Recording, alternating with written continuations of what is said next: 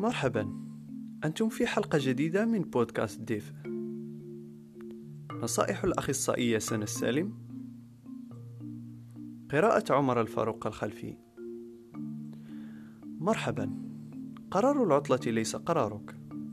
لكن كيف تستجيب لهذه العطلة هو قرارك. ومن دائرة تأثيرك.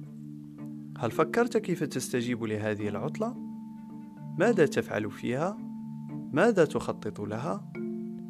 بغض النظر عن أي نوع من التخطيط وبغض النظر عن ما هي المهام والأنشطة التي تحب أن تقوم بها سواء كانت تتعلق بالبعد الروحاني أو الذهني أو البعد العاطفي المادي الجسدي.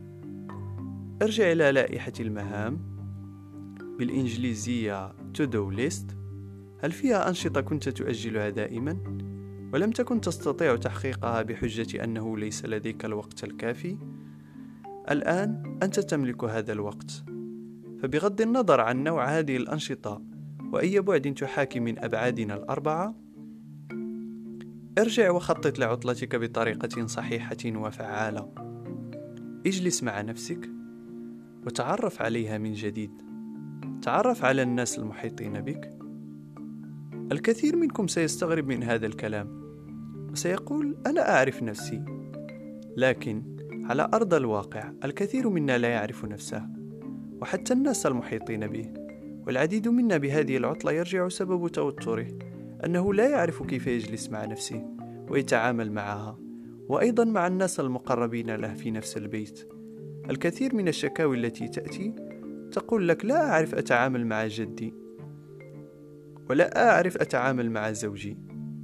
طيب فبالتالي هذا جزء مهم من استجابتنا للعطلة. فبدل أن ننظر إلى الزاوية السلبية وزاوية الشكوى من هؤلاء الأشخاص وأننا متضايقين منهم أو أن متضايقين من أنفسنا وغير قادرين أن نقضي وقت معها هذا يعني أنه يستحق أن نفكر ويكون قرارنا إيجابي وفعال. كيف نستجيب لهذه العطلة؟ ما هي الأمور التي يجب علينا فعلها؟ كل شيء في الدنيا لديه إيجابيات وسلبيات، وإذا غيرت زاوية الرؤية التي ترى بها الموضوع والموقف، ستصير استجابتك ومشاعرك مختلفة، وسيخف قلقك وتوترك، وستصبح طريقة تعاملك مع الموضوع مختلفة تماما. بالتالي قرارك سيكون كيف تستجيب لهذه العطلة بطريقة صحيحة. تتعرف فيها على نفسك والناس المحيطة بك وتخطط للمهام بطريقة إيجابية وفيها استثمار للوقت بطريقة صحيحة. وأتمنى السلامة للجميع.